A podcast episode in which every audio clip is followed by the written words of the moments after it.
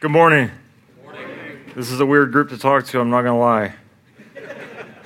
Something about talking to a group of men, you just feel like you got to you got to be your best and what time is it? 7:09 is not usually where I'm feeling my best. The first time I met Johnny, well, I, I remember seeing Johnny. Man, I was a teenager. I, I was probably 15, 16 years old. I remember it's my first memory of him. I was playing basketball. We were playing pickup ball, and he was out there playing with us. And uh, I, I think I took a shot. Johnny was guarding me. I think I took a shot and I missed it, and I said a word uh, that I'm not going to say now. It was just a sailor phase I was going through at that time. And I, I said something. And he just, in shock and surprise, as I can now completely understand why, he turns and looks at me and he's like, What did you say? And I just sort of sheepishly ran down the court, feeling his disappointment the whole way down, and just thought, I got to stay away from him for the time being uh, until I get things figured out. Johnny was he was my boss for a short period of time until he realized that that probably was not what he wanted to do with his life. But I've known him for gosh, a really long time. It's been it's been over 20 years and I'll just say this about this man. I really admire him. I know a lot of men in this room do, and that's a that's a thing to say when you're a man to say to another man that you admire them. I really admire him. He's an incredible guy. He's a faithful man. And when I look at him and his family, what they've done, not just with business, really that's that's sort of a subplot to me where I see how he's led his family and how he has just stuck with it faithfully. I think that's something that we can all admire, we can all aspire to, I look up to. And I look at this room of men and I think, what a thing to gather and collect a group of men to be able to relay the heart of God and how that pertains to manhood and what that can look like in our lives. And what a leader uh, to follow here. And so, Johnny, we love you. We love you. You're an amazing guy. So, thank you so much for having me here. I'll tell you just a little bit about me. Um, I am a middle son, uh, middle child, rather. I've been around these parts for a long time. Uh, born and raised here, spent three years in Los Angeles uh, most recently. I won't talk a lot about that. Three years there. It was really incredible. Moved away, got perspective. Um, got perspective. Saw people in a completely different way. The things that work here don't work there. Uh, a lot of the things don't work. And I just mean like relationally, talking to people about God. I talk to people about God in all different kinds of scenarios. None of them were the bullhorn and the sign on Hollywood Boulevard telling people to repent for the kingdom of heaven is at hand, but just talking to people in coffee shops, uh, inviting people into my house, talking to them about the church that we started, talking to them about God and what He could look like in their lives. Uh, some really awkward, really uncomfortable moments there dealing with people, talking to people. One time I was in the middle of talking to everyone in my house. There's about 30 people in there in my living room, all crammed in and I'm in the middle of talking. I don't remember exactly what it was. It wasn't heresy, it was something about faith. A guy raises his hand in the middle of the message. This was his context with sort of the church environment, like it's, it's, it's school. I raise my hand and he says to me, um, None of what you're saying actually works. That's what I dealt with. So I just ask that none of you do that. If you don't do that, we're going to be okay. This is going to be a great, great 20 minutes. Um, yeah, it was really neat to be there. It's really neat to come back home. This is a church, obviously, that is in my DNA. I love it here. I love the people here. I love serving here. I love serving my brother here. I believe deeply in the vision that God's put in his heart. And uh, it's just an honor. It's an honor to walk with people. One of the things that I can certainly tell you that you will miss if you don't have is community and being apart from community for a while and not having a brotherhood is something that you, you can take for granted really easily. You can walk into spaces like this and walk out and not feel the power of it. But I can say, if you're alone, if you ever know what that feels like to be isolated, that this is incredibly powerful and it will keep you moving in the right direction if you let it. And that's what this is for today. And I was been thinking about this a lot. Johnny asked me if I would speak a while ago, and um, I've been thinking about this a lot. This is really, a, it's a really, like I said, it's a different room to talk to. It's, a, it's an honor, it's a privilege to speak into the souls of people in any capacity, but especially to talk to a room filled with men. Uh, to me, is something I take very seriously. But I also know uh, I, I, I don't I don't know. This is one of those rooms where I don't always feel like, man, I, I can relate to everyone in this room. I am, I am a man. Uh, I, I, I wore shoes with flowers on them today intentionally just to kind of say, you know what, I, I'm, I, I'm comfortable with not being the manliest man. I may look like the manliest man, as I know you're all thinking. Um, but whenever I, I think of men's breakfast, I always think of my dad. I always think of my dad. I think that is an environment designed for Willie. That's what I think. And so I've been considering this and contemplating it. Lord, what do you want me to say? Because it's very, very, very important to me that God speak. That God speak. I, I, I know in myself I don't possess the words to lead all of you appropriately, but I know God does. And so I believe that He's given me something. And I'm passionate about it. I believe it's very, very, very important for all of us. And so I'm going to get to that here in just a second. I want to read a scripture, and then I'll pray, and then I'll go.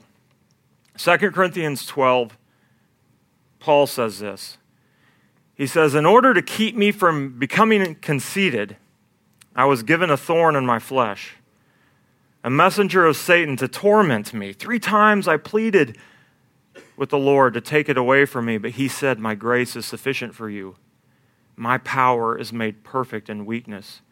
Therefore, I will boast all the more gladly about my weaknesses, so that Christ's power may rest on me. Would you join me in prayer, real quick? Dear Heavenly Father, thank you for your goodness to us. Thank you for loving us. Thank you for being a father. Thank you for toiling with us. When we don't deserve it, we can always come back to you. We can stand before you boldly because of your grace. I thank you for every person in this room. Lord, many of them I know, many of them I don't. But you have them on a path. They are walking. Whether they feel like they're on that path or not, they're on the path. And you are leading us and you are showing us and you are teaching us something that we desperately need to know. And today, Lord, I believe that you have given me another tool, a tool that we can all use, that we can pick up, that if we put into action, can change our lives. And I just ask you uh, to speak clearly through me and uh, help me to articulate this well for their sakes, not mine. It's not a performance. Uh, but I just thank you for the opportunity. Bless everyone in this room who serves, who has given their time to pull this together. And I thank you for it in Jesus' name. Amen. Whenever I was thinking about this, I, I, I talking to a room full of men, I always think strength. It's got to be, it's, you got to be strong talking to men, it's just a very male thing. Strength. It doesn't just have to be physical strength, but strength is something that is synonymous with us. It's something that we feel like we have to project as men. I, I, I see it all the time. We got to project it even if we don't got it. Right? I see this all the time. Some of you I know from the gym. I see you in the gym usually at this time in the mornings, and we're doing something very different today and eating biscuits and gravy. But we project strength a lot. I was uh, I think I was about 17 years old. We had, we, a group of friends and I, had just started learning how to work out. We had just started exercising, and the church had a gym at that time. It's actually still there. It's in one of the buildings over here, kind of a smaller room. And we had gone in there and we had been trying to figure out how to exercise and watching videos. I actually bought the Arnold Schwarzenegger Encyclopedia of Bodybuilding, which is like that thick. And I, I read through it. I read through everything. I was determined. I was determined to get bigger and better and whatever. And so I'm in this weight room with my friends. And one day we're in there, and this man walks in. A man walks in who worked at the church at the time. I think he was over security. Uh, he walks into the weight room and he doesn't say anything to us. It's not a huge room, but he doesn't speak to us. He walks in and he has on jeans, cowboy boots, a button up short sleeve shirt. He walks in kind of smug. He looks at us, doesn't say a word. Walks over to this seated chest machine. Basically like a seated bench press. And he sits down on this machine real tough. And on this machine is an apparatus at the at the base where you can put your feet. You can put your feet on this lever and push it to get the chest press from here to here, just to give you a boost up for your first rep. That's what it's for. He sits down, he puts both feet on this and pushes and keeps pushing it like this, just using the apparatus to move the weight, does 10 reps like this, pushes the thing, and basically all he's doing with his upper body is moving it from here to here. That's it, right here to here. Basically, he was working like ankles and maybe throat.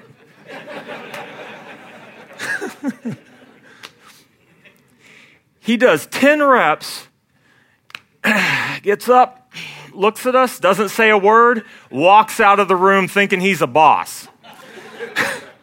we all just kind of look at each other and laugh because it's just like he has no idea what this machine is actually for. He has no idea how to use it, but he came in here to prove something to us, to show us that he's strong. He's just got to project strength. You got to you got to make sure that people know that you're strong. And this is a really male thing for us to do to project strength even when we don't have it. And I've found that most often we project it when we don't have it in an area where we're a little bit insecure.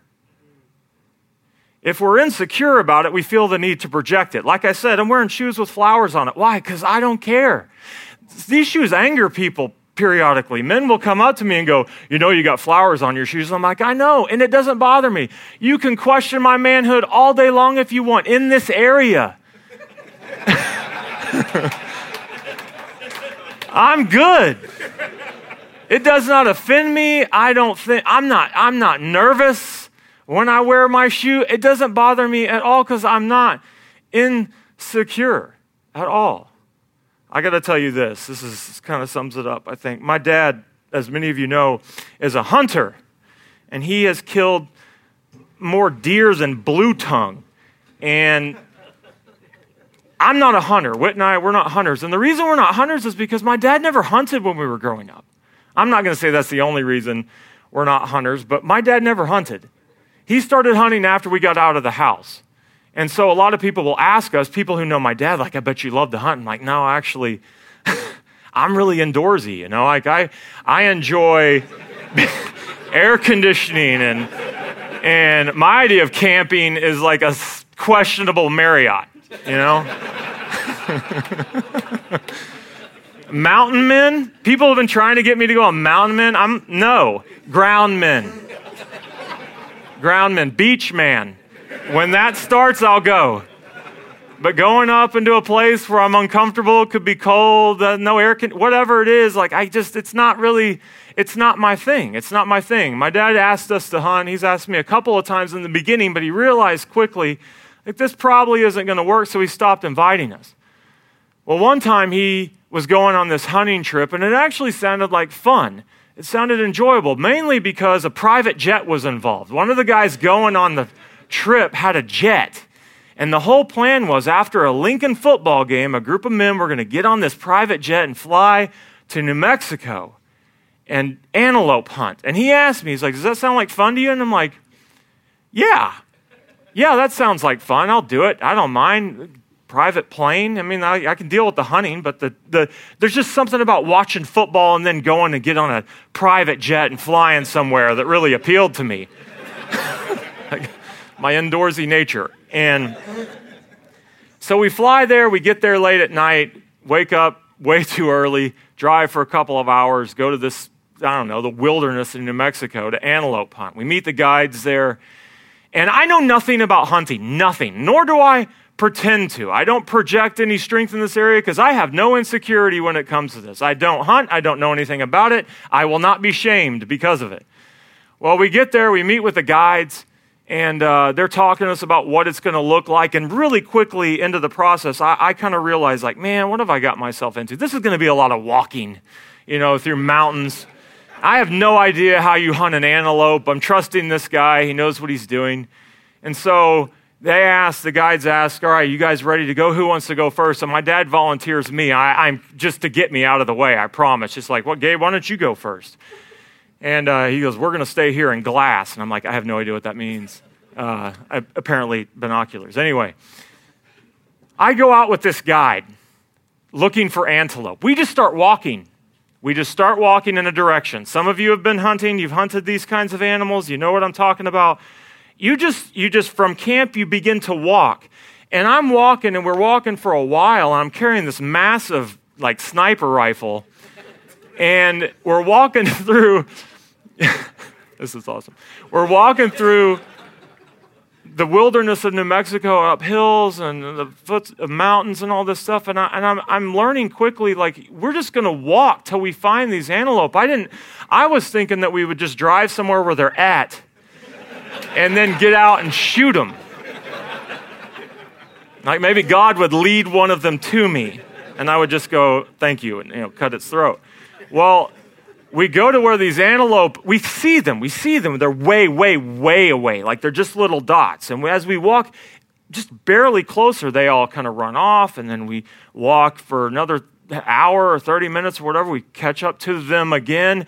They go again. And I asked the guide, he was kind of a younger guy. I asked him, I said, Are they running because of us? And he's like, Yeah. And I was like, What? We are miles from them and they're on to us walking through this field or wherever we are. Like, how are we going to get them? And he's just kind of annoyed with me, becomes increasingly annoyed with me as we continue to walk. Well, we are going, we're going, we're going. The herd spooks and goes, spooks and goes. And then finally, out of the herd, there's one straggler. And as we get closer, we realize that this antelope is wounded. And I asked him, I say, what's, what's the story with that one there? And he's like, Well, he's wounded. And I was like, And? he's like, Well, typically hunters don't like to shoot wounded animals. I'm like, We're in luck. I'm not a hunter. and so I'm like, He can't move. You know, this is working out great. So we, he's like, All right. He gets excited because he's thinking this is going to end. You know, and we get closer to this antelope, where he's trying, it's, you know, in another world it would be heartbreaking. I can't tell the story in California, they would have kicked me out of the state. But we get closer to this antelope, and I have my rifle, and he's like, he's standing beside me, and he says, just, just see if you can find the antelope in, in the scope there. And so I pull the gun up, and I'm trying to locate this antelope. Well, I see it, I see it, and it finds its way into the crosshairs. And when, I, when that happens, I just pulled the trigger while he's standing beside me. And apparently, you're not supposed to do that because you can deafen the person next to you because the sound of the blast. he goes like this. He's like, Man, you can't do that. And I'm like, I am so sorry. I didn't know. I didn't, I just, he was in there and I know we're trying to get out of here. And so I shot and I hit the thing. I hit it in the stomach. Worst place, apparently, to shoot an animal because it'll just keep running. Well, it keeps running. He's like, all right, come on, we got to go after it. We catch up to it another half hour later, find this antelope.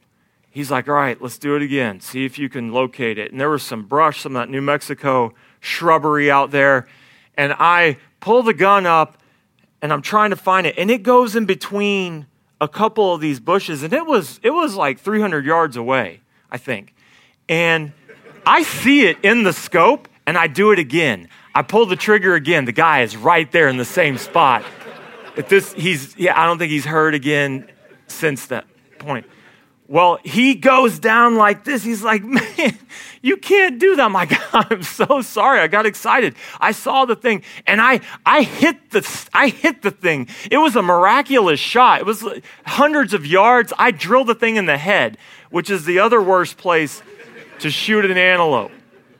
I was really proud. I was like, headshot. I've been playing a lot of Halo.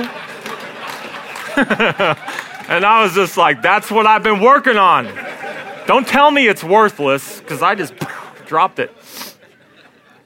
Well, we, we walk up to the antelope, and it's not dead. And it's sitting there just breathing all heavy. and I walk up, as we walk up, we're talking, the thing just with whatever strength it had left, looks up at me like, Why? Why did you do that? And guys, I'm not afraid to say this. It was, it was sort of heartbreaking in that moment for me because I was just like, man, I'm not supposed to be this close to animals like this. You know, I mean, this is, I'm sitting here looking at this beautiful creature that I don't even care. I'm, I don't even care that I'm here. I'm just trying to get out of here, and you're dead now because I'm just trying to get out of here. And he looks at me just dumbfounded as to why I would do this. And the guide says to me, he's like, all right, you need to finish it. And he pulls out a knife, and I'm like, whoa, whoa, whoa, whoa. We're not going to do that, all right? No knives. That's a little too personal for me. And he's like, Well, I guess you can shoot it. And I was like, All right, let's do that. I'm like, I'm going to put it out of its misery. And right before I pulled the trigger, I had to ask him where. You know, where do you want me to shoot? And he's like, The heart, you know, will work. So I put the gun there. Right before I pull the trigger, I say, It's not going to splatter like a pumpkin, is it? And he just looks at me like, You're the biggest idiot I have ever seen in my life. I shot the thing, it breathes real heavy, and then it goes. Well, my dad comes up and he's like, Man, great, great job, Gabe. You, you got it. Do you want to keep the cape? I'm like, I don't know what that means. I don't know what that means. He's like, Do you want to mount it? And I was like, Well, how much is that going to cost? Several hundred dollars, he says. I'm like, Nope, nope, we'll just leave it right here, right where it sits. I'm going to go back to camp. And that was the end of it. And I'm sitting there in this moment, and I am, I am feeling a pressure from my father that I am disappointing him in some way just because I just like, here I am, I'm embarrassing the whole group of, of men because I don't know what I'm doing. And the guide is looking at me, he, he can't hear anything, and he's looking at me and he's thinking, I hate this guy. But I feel no pressure. I feel no pressure. It does not bother me at all. Telling that story, there's no shame in it whatsoever. And I say that all to say this that where there's no insecurity, there's no false strength. No insecurity, no false strength. Think about that as it pertains to you.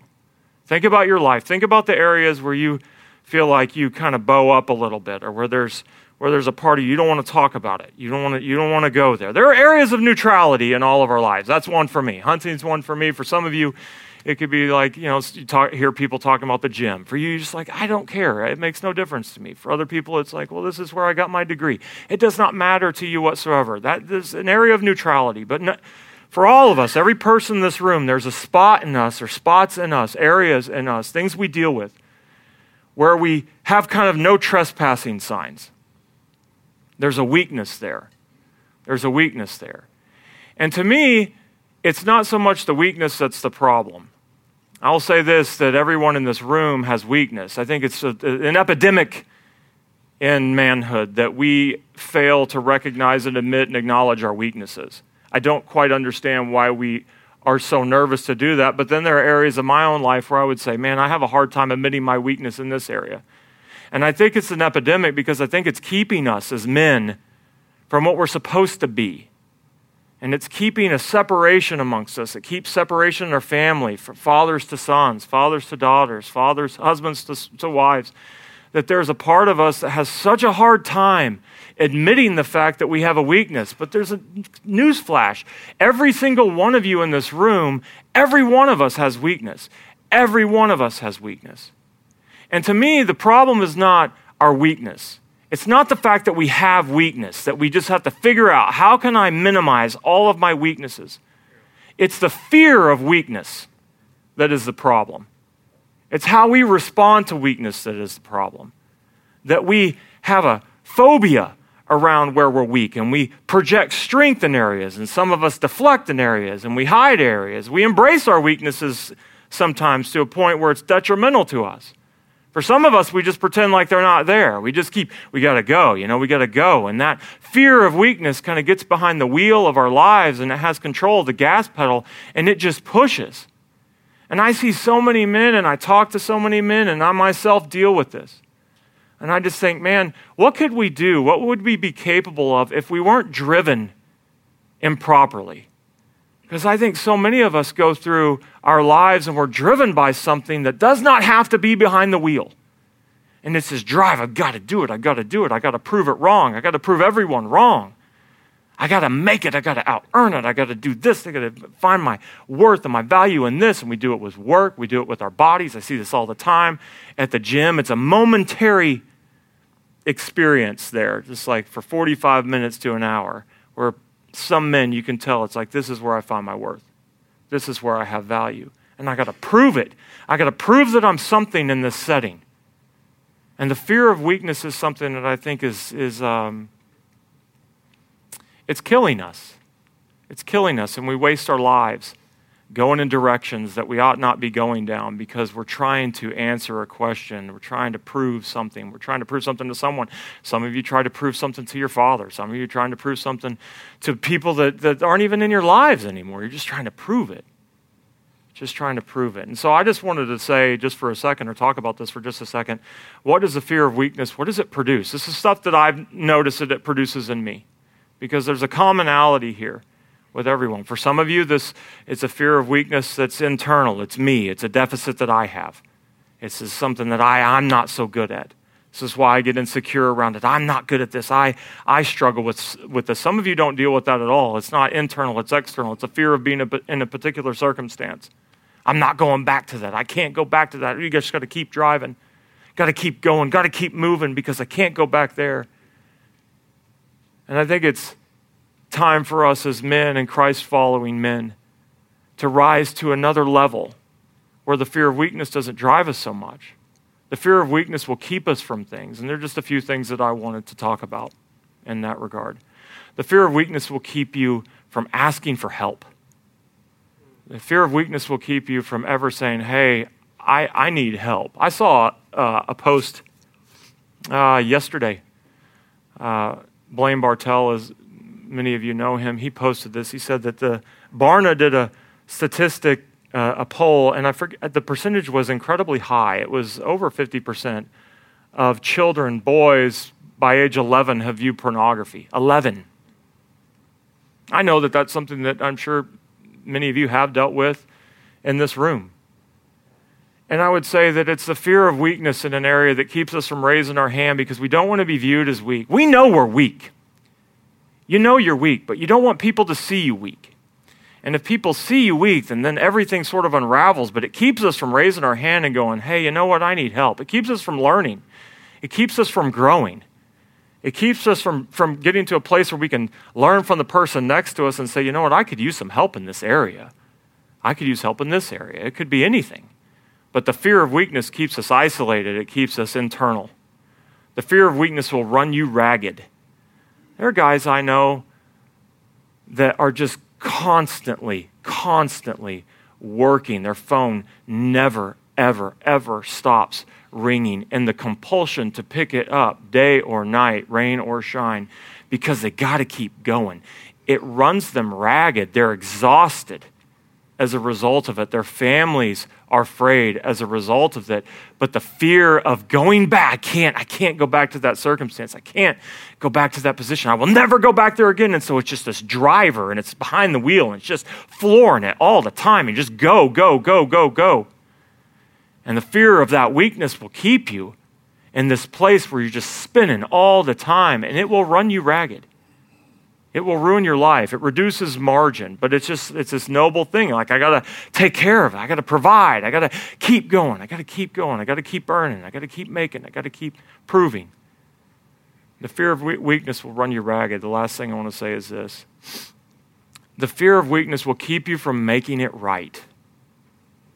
Jesus said this in Matthew 5. He said, Blessed are the peacemakers. Peacemakers. Peace has to be made.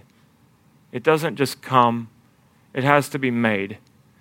One of the things that I have noticed in, in my life and being lots of different situations is that it's really hard for us, all of us, to admit when we're wrong. I think it's especially hard for men to admit when we're wrong.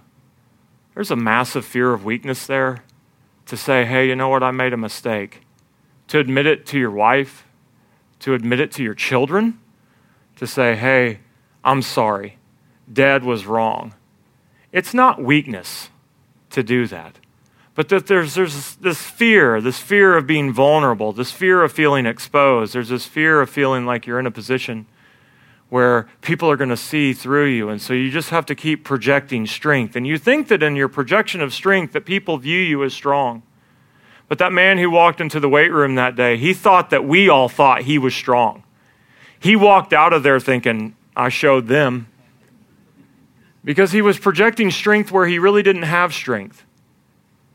And I would say this that admitting your fault, admitting where you're wrong, is robbing, you're robbing yourself, you're robbing people of peace. And Jesus said that peace has to be made, and I think it's a very manly thing to be able to look people in the eye. It could be people you did business with. It could be people that even, have even hurt you, but you had a part to play in that, and there's no peace there. And you live in this place that's trying to prove it, trying to prove it maybe to them, trying to prove them wrong, whatever it is. And you stay in this spot where there's no rest. And I think that this is an epidemic. I think this is something that plagues a lot of us. And Jesus said it has to be made. And I think it's for us to stand up and say, you know what? I'm, um, I'm, I'm sorry. I was wrong. I made a mistake. I shouldn't have said that. Be a peacemaker. Last thing I'll say is this I think that fear in any form is really misplaced worship. It's just misplaced worship because when you're afraid of something, it's where you're setting your focus. And God gave us a gift, He gave us an ability, all of us, to set our focus, to set our minds, to set our imagination on Him, and to thank Him for who He is. But whenever we spend our time in fear, whenever we spend our time in a place where we're trying to cover, we're really taking the gift that God gave us to bring glory to Him, and we're taking it and we're turning it internal, and it's misplaced worship. But Jesus said, Blessed are the peacemakers, they'll be called the sons of God. This is the way you get out of this. This is the way I have seen for me. Is whenever you give credit to where, where credit is due, wherever you give, when you give praise to God, because He's the one where your identity lies. When you know that, when you put your identity in God, when you put, give Him your weakness, surrender your weakness. Some people pretend their weakness isn't there. Some people embrace their weakness to the point where they're apathetic and they don't move. But if you surrender your weakness, if you acknowledge your weakness and give it to God, like Paul says, God's power is made perfect in your weakness. And I just want to say this it's okay to be weak. It's okay to have areas of your life where you're not quite nailing it. What's not okay is to be afraid of it and build a fortress around it that no one is allowed into. That's the part where we start to have problems. That's whenever things start to erode, and that's when we just live with this internal gap and we never find peace ourselves. So that's what I wanted to say to you this morning. I would, I would ask you today, just whatever you do, ask yourself where are you insecure? You know. You know these areas. You know where you have a hard time dealing with insecurity, the parts that you don't want anyone to talk about. Maybe it's your money, maybe it's your body, Maybe it's your relationships. Maybe it's the way you parented. Maybe it's your relationship with your spouse. It's your working relationships. You know what they are. I would acknowledge those things. And then I would say, God, I give you my weakness. I'm insecure. Acknowledge that to God. Just tell Him, this is where I have a hard time. And I'm projecting strength where I don't have any. And so I just ask you to take my weakness and I'll take your grace and your strength.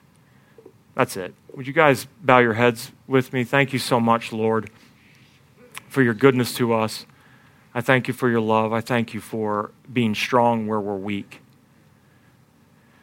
Lord, we give you our weakness. We open our hands. We're men, and it feels like that there is a standard. It's a standard that has been put upon us by the culture that we see. It's a standard that maybe was put upon us by our fathers. But there's a bar that we feel like we have to reach. And Lord, sometimes that bar can be crippling.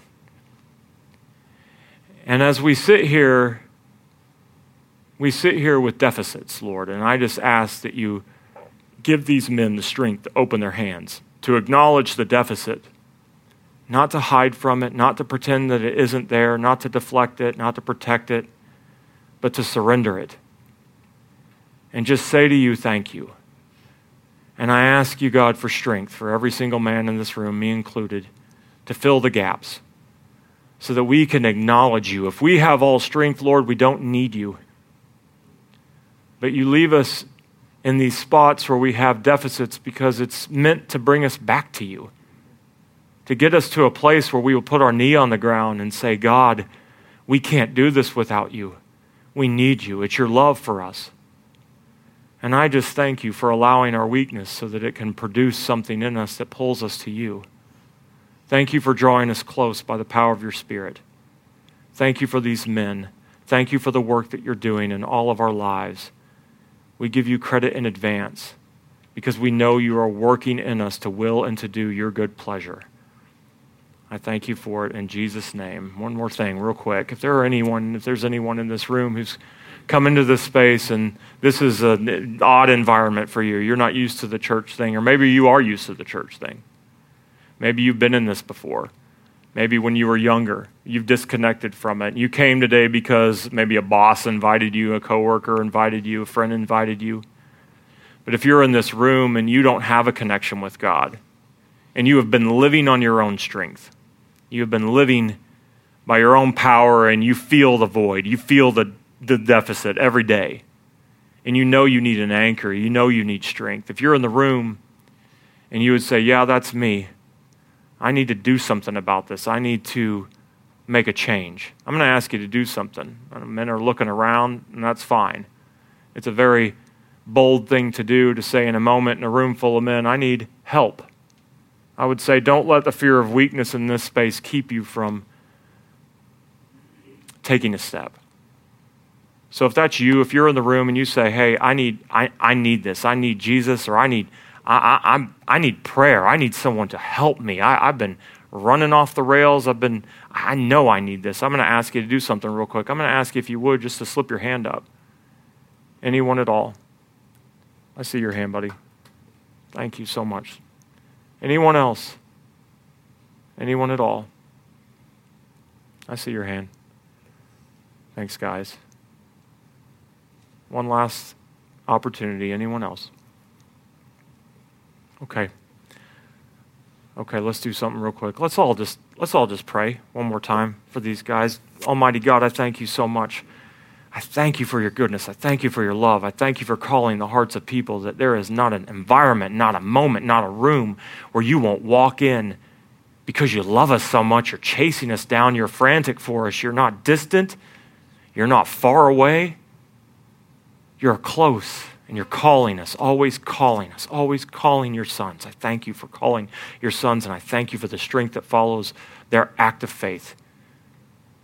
And we pray for them. And I thank you for them in Jesus' name. Amen. Thank you guys so much for your time. I really appreciate it.